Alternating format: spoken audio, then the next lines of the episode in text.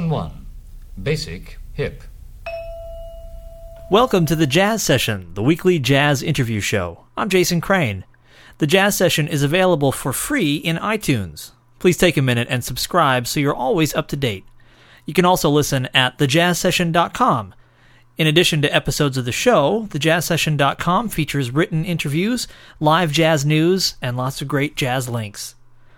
This week's guest is composer and trombonist Rick Parker. His new album is Finding Space. From that album, here's the opening track, McKibben.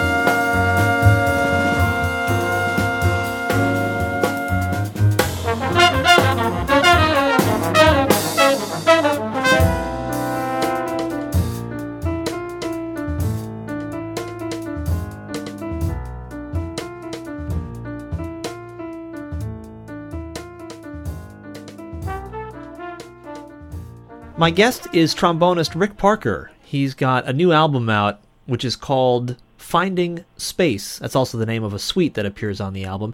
It's by his band, the Rick Parker Collective, which has been see- receiving uh, rave reviews all over the place, including at one of my other web homes, All About Jazz, where it was named one of the top CD picks for 2006 by uh, the publisher of All About Jazz, Michael Ricci. Rick, welcome to the show. Hi, Jason. Thanks for having me on. My pleasure, man. Uh, let's uh, let's start right off with this record. Uh, this is your second record. It follows up on uh, New York Gravity, which was released in 2004. Fresh Sound, New Talent, and this one. I just want to start off by uh, asking, as far as I can tell on the back, this is a, a self-produced album. Is that the case? It is. Uh, it's pretty much self-produced. I um I had the option of doing a second one with Fresh Sound, New Talent, and um, I kind of decided because of the I guess the um, limited publicity that Fresh Sound does, and the limited distribution that they do, that I um you know, and I felt really strong about this project that I I wanted people to hear it, and so I was like, if I'm gonna you know put all this effort into it and money, then um I'm going to keep it under my own name. So actually, it's on WJF Records, which is stands for Williamsburg Jazz Festival Records. And um, Williamsburg Jazz Festival is actually a festival here in Brooklyn that I co-produce with uh, Jesse Selengut, who's a trumpet player. And uh, the story is like right uh, right around September when we were having the festival, both of us were coming out with CDs. I said, hey, you know, we should um, try to start this up as sort of like an artist collective and uh, put our two CDs out together, and then maybe in the future try to get some more people on board. Kind of like um, there are a few record labels that do that, like Scarrow Records, which is a little bit more of an avant-garde label. So um, that's basically how the record label that we're pretensing it on uh, came to be. But um, yeah, basically it's self-produced And- when it comes down to it. Do you have a plan with uh, the Williamsburg Jazz Festival to maybe put out recordings of some live shows from the festival, or? Um, not necessarily from the festival, because just because of the venues that we're playing at aren't necessarily the most conducive to live recording. Although in the future that might be something that we do. And actually, Jesse recorded one of his shows. Um, he did a show at Tonic um, to cap off the festival, and uh, he got a really good recording out of that. And so he's definitely been thinking of releasing that also on the WJF label. And then we might get you know some other people from the neighborhood involved and get some more artists on board, and that way kind of get a collective uh, thing going on where hopefully we can garner some more attention. Just to stick on the on the business side for a minute, it's one of the things that seems to be fascinating because I'm I don't know. Did you, as you were going, uh, kind of learning to play the the trombone and then getting started in jazz and then getting gigs? Did you think, well, and someday I'm also going to have to be a record producer and make sure I have a good website and do my own publicity? Or is that uh, kind of been a, a surprise to you that that was a piece of your career that you needed to get to be an expert at, not just your trombone?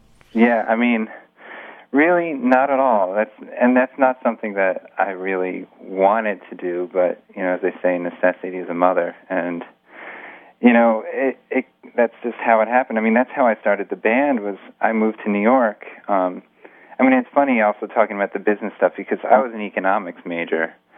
Um, I went to Georgetown, and uh, I was really playing more music while I was there. But I was an econ major, and so like that whole business thing has definitely been a part of my life in some respect. But um, moving up to New York, I like I got here and I was like, oh, you know, I'll, I'm, sound pretty good. I'll be able to start getting some gigs.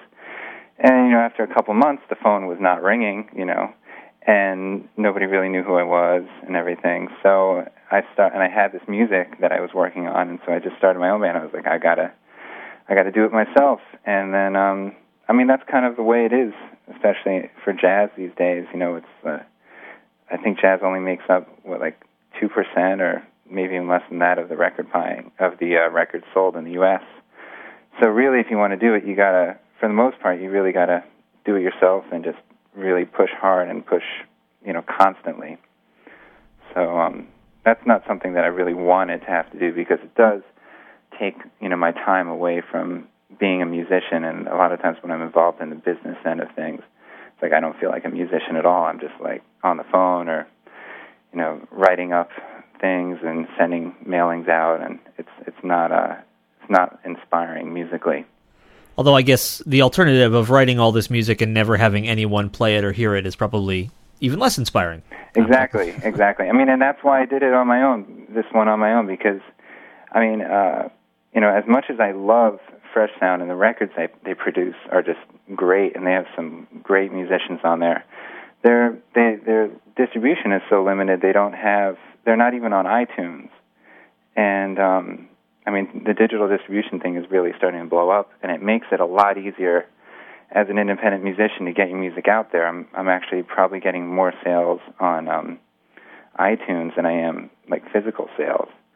So that really makes a big deal. And then part of the other thing that kind of uh, inspired me to go on my own was that Maurice Brown, the uh, trumpet player on my CD, and he's a good friend of mine. I've known him for a while he um he put out a CD a couple years ago um under on his own on his own label. It's called Hip to Bop, and uh, it's a great CD. And he's been just rolling with it for quite a while, and he sold I don't know he sold a lot of copies and gotten a lot of press from it, a lot of gigs, and um, it's really facilitated his whole career. And it's like he's putting the effort into it, and he's getting the returns. And I mean, in the end, I mean that's really how it should be. If you put something out, you put a lot of work into it, you want to see the return. So this way, I know what's going on, and uh, you know it's under my control whether or not it happens or not.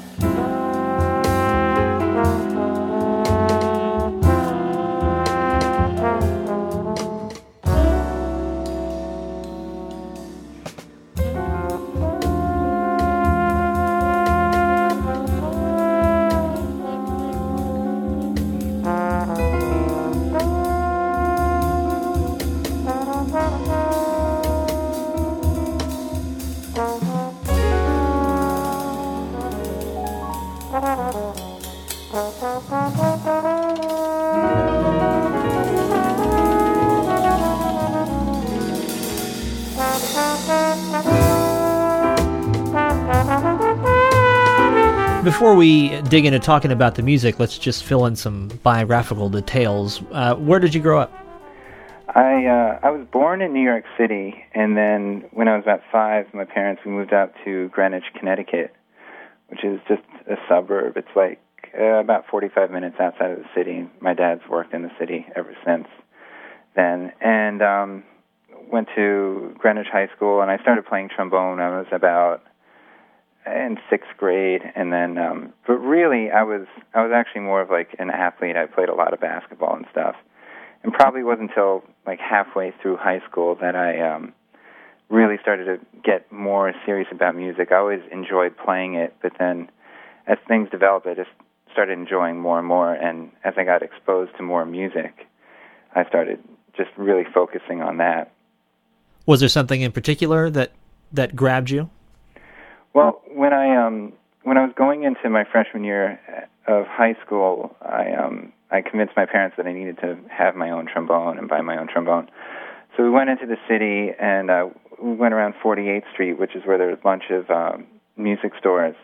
And I did I got a trombone and I had some um, help from a student at the high school who was uh, I think he was a graduating senior, and so he helped me out, you know, finding out what trombones to play. But then also he told me, you know, you should, you know, have you checked out anything trombone wise? Like, have you listened to any trombone players? And I was like, I really didn't know anyone.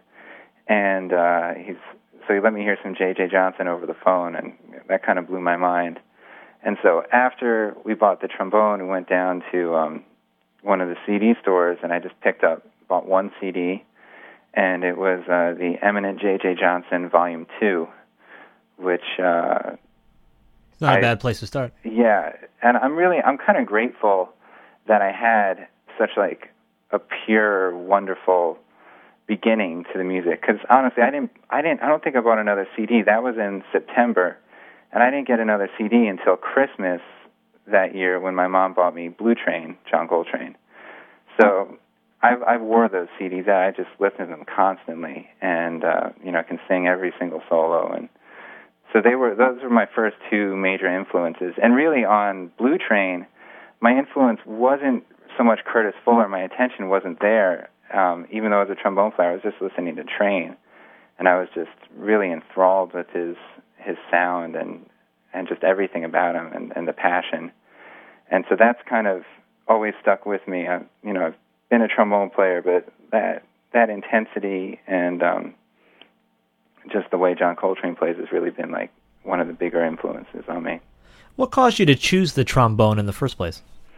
Um, another very funny story and a totally unmusical reason. I, um, as I said, I was a big basketball fan and basketball player, and um, my father and I. My father went to Georgetown also, and we, would watch basketball games all the time. And then when it came time in uh, sixth grade to choose an instrument, I was just like, I don't know what I'm going to play. I don't know what any instrument sounds like. I had no idea. My parents really not a musical family at all, and um, I was just looking at the the pep band, you know, playing at the basketball games, and there in the front row was this instrument, you know, with this slide, and I was like, Dad, what's that?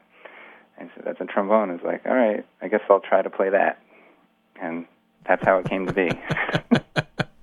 Well, they're going to have to rewrite that part for the movie, I think. Yeah, there, there, there needs to be a much more dramatic story. I don't know. I, I had I had a vision. I was saved from drowning by a guy with a trombone. Exactly. So, uh, so you kind of get grabbed more by it in high school, decide to become more serious about it. But even then, when you go to college, you choose economics as your field of study. How come? Right. I um. I mean, that's again that just. It was like I can play music and I can you know do that on the side. It still wasn't like my goal to be a musician, and I um about a month or two in at Georgetown, which is in Washington D.C. I was just I met this uh, guy who was a guitarist, and he was he was really great. He was in the same kind of situation that I was. Um, he was in the business school at Georgetown, but he was an all-state guitarist from New Jersey, and he sounded great. And we would just we would play duo together all the time. And uh, we went down to um, a Starbucks. We were just bumming around in uh, in Georgetown, and there was this uh, trumpet player playing with a quartet.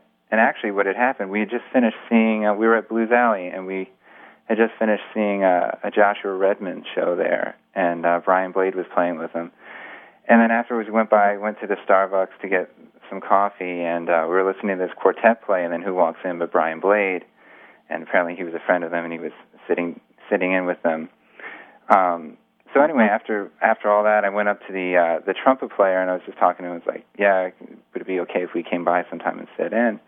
And he said, "Oh, what do you play?" And I said, "Trombone." And he said, "Oh, can you read?" And well, that's one thing that I could definitely do because the uh, high school big band that I played in was really a monster of a band, and we had a lot of difficult music.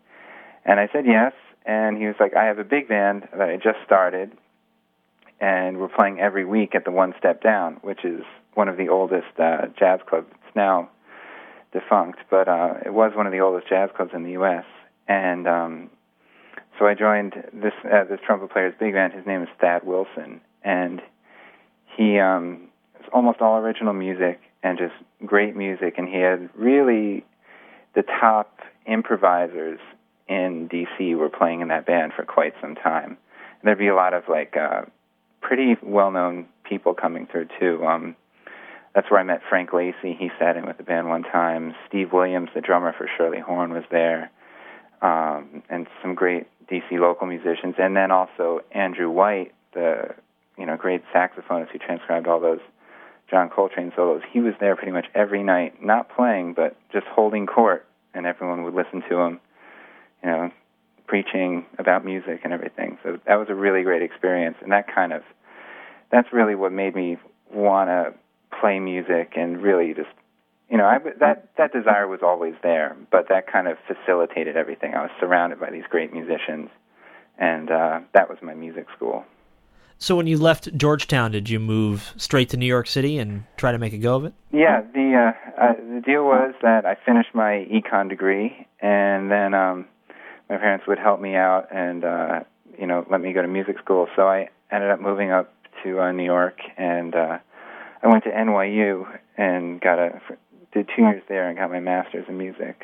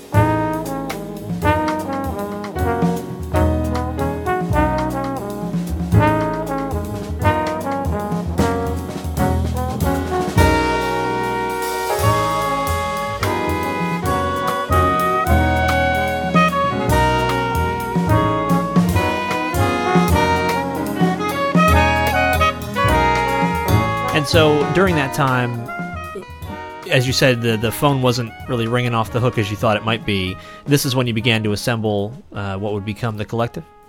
Right, and uh, I'd I'd written some music before um, I moved up there. It was just starting. Like Thad, he encouraged me to uh, write a lot of music when I was down in D.C. He um, he helped me form a group down there, and I, in addition to playing in his band, I just would hang out with him a lot, and so I really learned a lot about how to run a band and how to just how to do everything that's not necessarily playing music, but that's really a part of putting music together.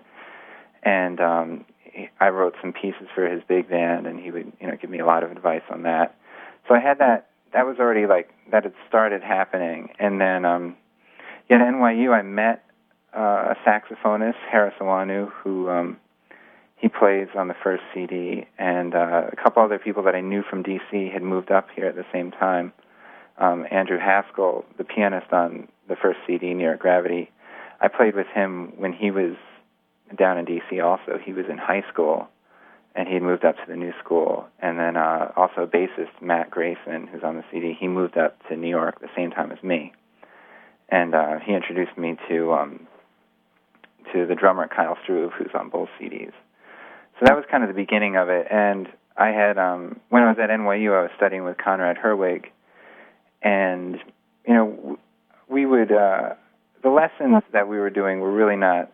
They were more like just really extended hangs. I would go over there up to his house in uh, Brewster, which is about an hour, 15 minutes north of New York City, and I'd get there in the morning. We'd have some coffee and you know talk, listen to music. So one day I brought by a uh, a demo CD that I'd been shopping, and you know he heard it and he liked it, and he was like, "Yeah, you really need to just go in there and you need to record a CD. You've got you've got the whole concept there. You got to go do it." So that's really what I did, and that's uh, how the first CD came about. It was uh, really from his, you know, inspiring me to do that. And did you send your demo to Fresh Sound and suggest that they let Actually, uh, I did send my um, the demo to Fresh Sound the first time. I sent it once, and they uh, never heard anything back. And then I actually put out the CD on my own, and I had it out for about I don't know a year and a half, two years, and then we had just started to get some more, some better gigs. Did a couple of gigs at Blues Alley down in D.C. and uh, Jazz Festival, the Somers Point Jazz Festival.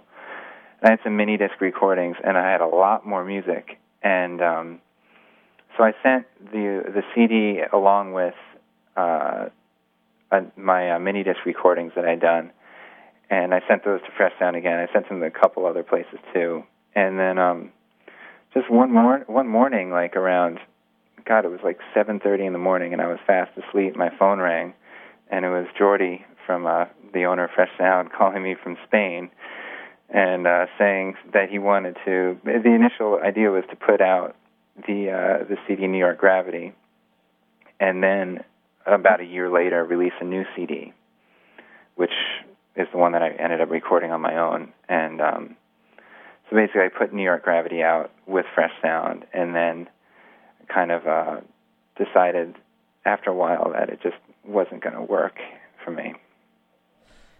One of the things uh, before you were getting accolades for this new CD, you were also winning awards for composition, including the ASCAP Young Jazz Composer Award uh, just a few years ago. Uh, tell folks a little bit about what that is and uh, what pieces you submitted to the competition. Uh, the ASCAP Young Jazz Composer Award is it's a uh, an annual award they give to musicians under 30, um, 30 years old, and basically what it is, they they award, think about 20 musicians get an award every year and I, I think they have it split up by age ranges, or I'm not exactly sure how they do that. But um, I ended up I submitted the second tune on my CD, Nervous Energy,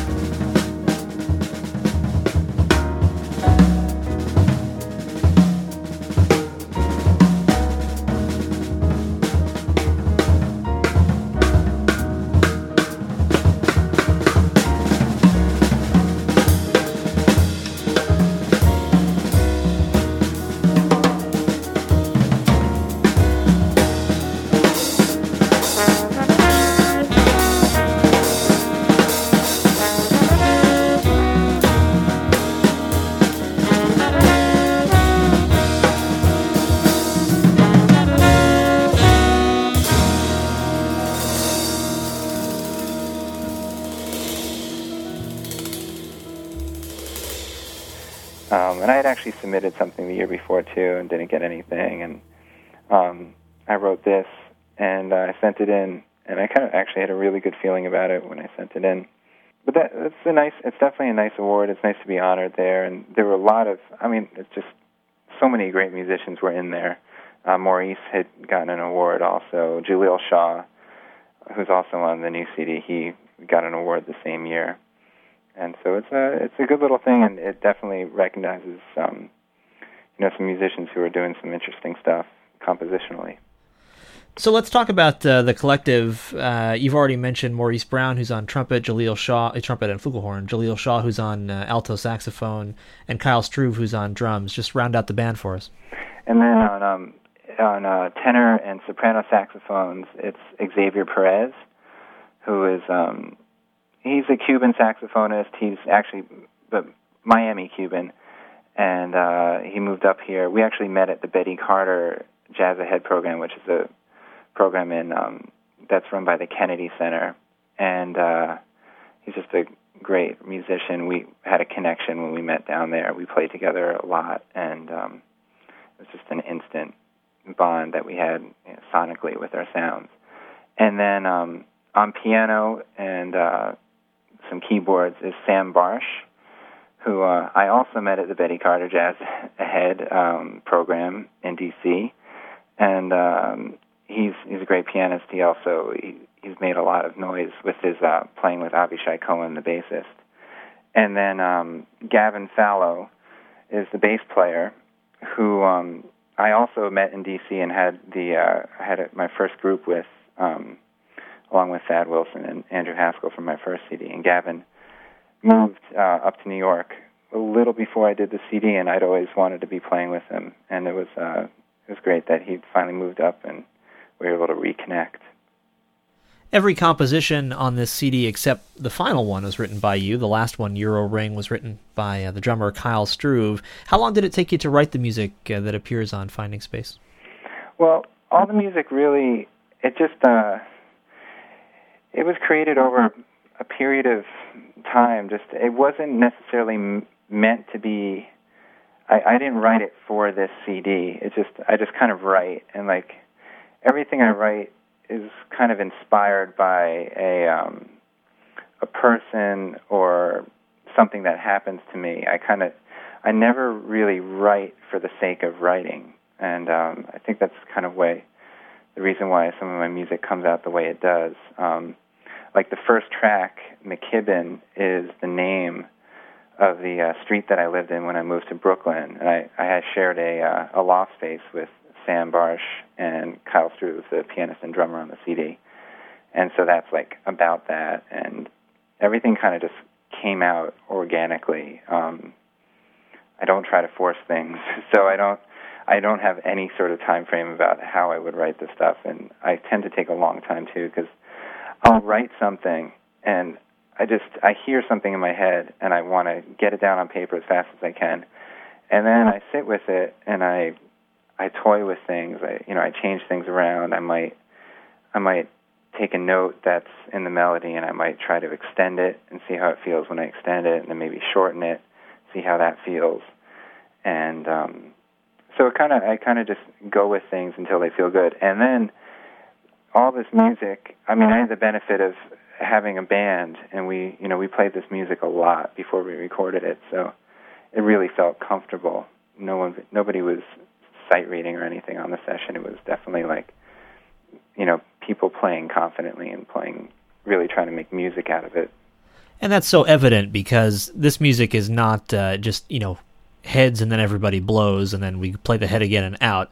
This is music with a lot of shifting tempos, uh, you know, a piece that sounds like one kind of piece at the beginning and a totally different kind of piece at the end. And it's it's just clear that the folks who are playing on this record have played this music before, or it probably wouldn't be possible to hang with it all the way through. I'm guessing. Yeah, uh, definitely. When uh, whenever someone can't do a gig, it can it can definitely be difficult to get things together.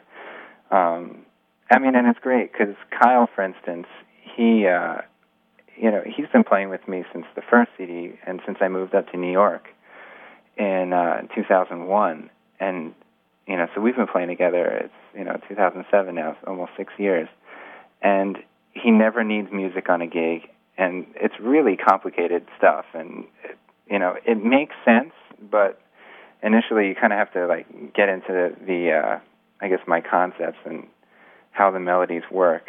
Otherwise when you're reading the music it it actually looks a lot more complicated than it is. And same thing with you know xavier. We just we just connected immediately and he he knows what's going on. And um sam his time with avishai cohen he just uh, Avishai never. It's interesting because we we lived together, and right about that time was when Avishai was forming the trio that Sam and um, the drummer Mark Guiliana played in for the past uh, two three years, and they would actually rehearse at our apartment, and so. And Avishai never wrote down the music; he always teaches them by ear. So, Sam has a really uncanny way of learning music, where he's a fantastic reader, but once he's got that down, he can just put the paper aside and really go with it. When you are uh, playing this music live, does it tend to be even more extended than we hear on the record? Many of these tunes are seven, eight, nine minutes in length, or are these things pretty uh, composed with a with a pretty set framework? Um, some of the things do get a little extended, but um, definitely the focus on the CD. I mean, one, it's definitely about compositions. You know, I do. I consider myself like a musician and composer, and then maybe trombone player. I don't like think of myself as a trombone player per se. I just want to be a musician, and as such, like I go with the the mu- the compositions themselves, and when we um, when we perform them, I I kind of uh, it's the same thing really. When I when I did this record, unlike the first record, I actually really tried to let people stretch out and make it feel as organic as possible and as much like a live show as possible because I felt like every person had a lot to say and something valuable to say on the songs. And um so I wanted to make sure that happened. I didn't want it to be just kind of like composition, you know, very intricate composition and then short solo and then very because that doesn't that's really not what the music's about. It's about a melody and a, a tune, and then the solo is really part of that, and it's part of the the pacing of the music. And so, I tried to get it close to that. Now, when we do play live, it even gets longer and longer because people are developing more and more stuff to say. But We talk about uh, this album is anchored by the, the three part suite called Finding Space, and uh, you mentioned in the liner notes and, and elsewhere on your website, and you mentioned just now that many of these uh, tunes are have a have a backstory to them. So take us to the, the DVD extras on uh, on Finding Space.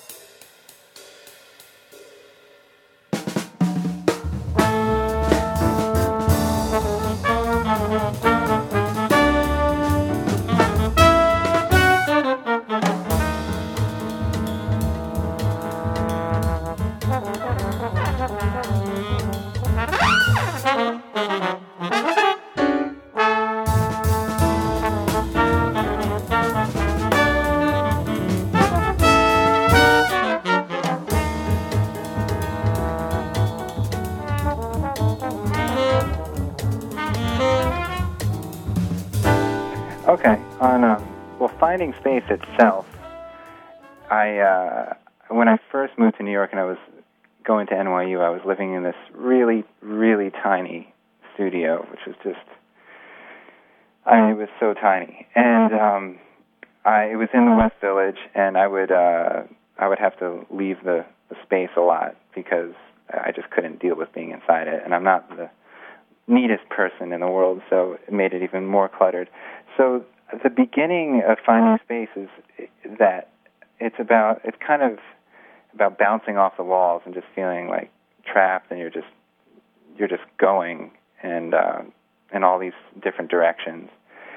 And then um, later on, it, it goes to this the middle portion of the song, which is um, a solo piano piece, and that's more about finding the tranquility and finding like a, a center of where you can just be, you know, be yourself and be calm and everything. And then um, the final piece, which there's no solos on, it's just it's just written, and um, that's kind of meant to be kind of like the triumphant feeling of getting through and you know overcoming the obstacle of the small spaces that you deal with, you know, in New York City.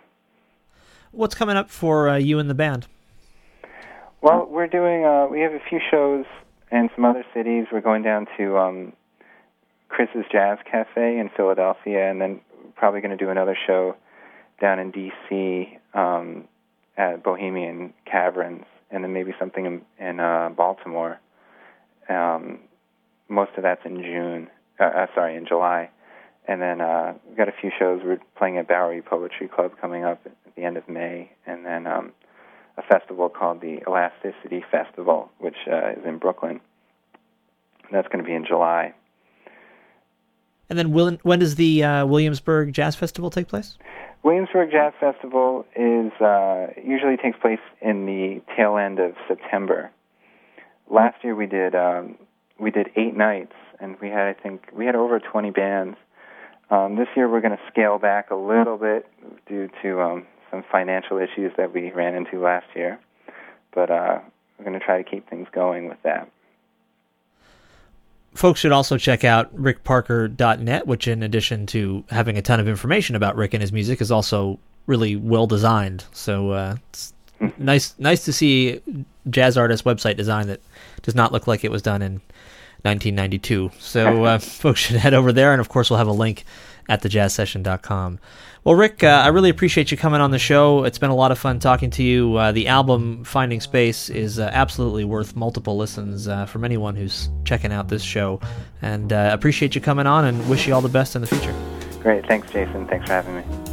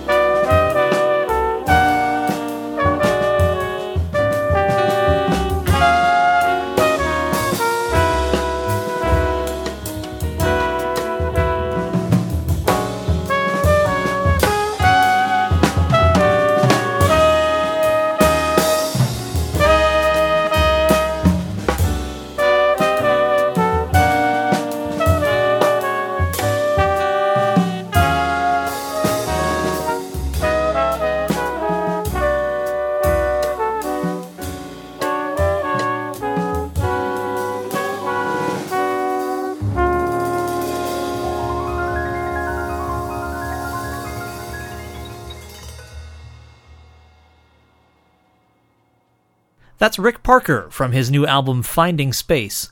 You've been listening to The Jazz Session, the weekly jazz interview show. I'm Jason Crane. The Jazz Session is available for free in iTunes. Please take a minute and subscribe so you've always got the latest episode. You can also listen at thejazzsession.com. In addition to episodes of the show, thejazzsession.com features written interviews, live jazz news, and lots of jazz links. The site also features a link to the Jazz Session Cause of the Month. This month, it's the Music Maker Relief Foundation. Please click the link and give them some money. Thanks. For more interviews and reviews, you can visit allaboutjazz.com, the world's largest jazz website. You'll find my writing there beside that of many other jazz experts and fans. You can always contact me, and I welcome your contact. You can send me an email to jason at thejazzsession.com, or you can call the show at 585 473 5304. The Jazz Session also has a mailing list available at thejazzsession.com. It gives you periodic updates about the guests who appear on the show and some other news from the world of Jason Crane, and no spam, guaranteed. The theme music for this show is by the Respect Sextet online at respectsextet.com. Thanks also to Dave Rabel, who designed the Jazz Sessions logo. Thanks very much for listening. Remember to support live jazz whenever and wherever you can, and come back next time for another conversation about jazz on the Jazz Session.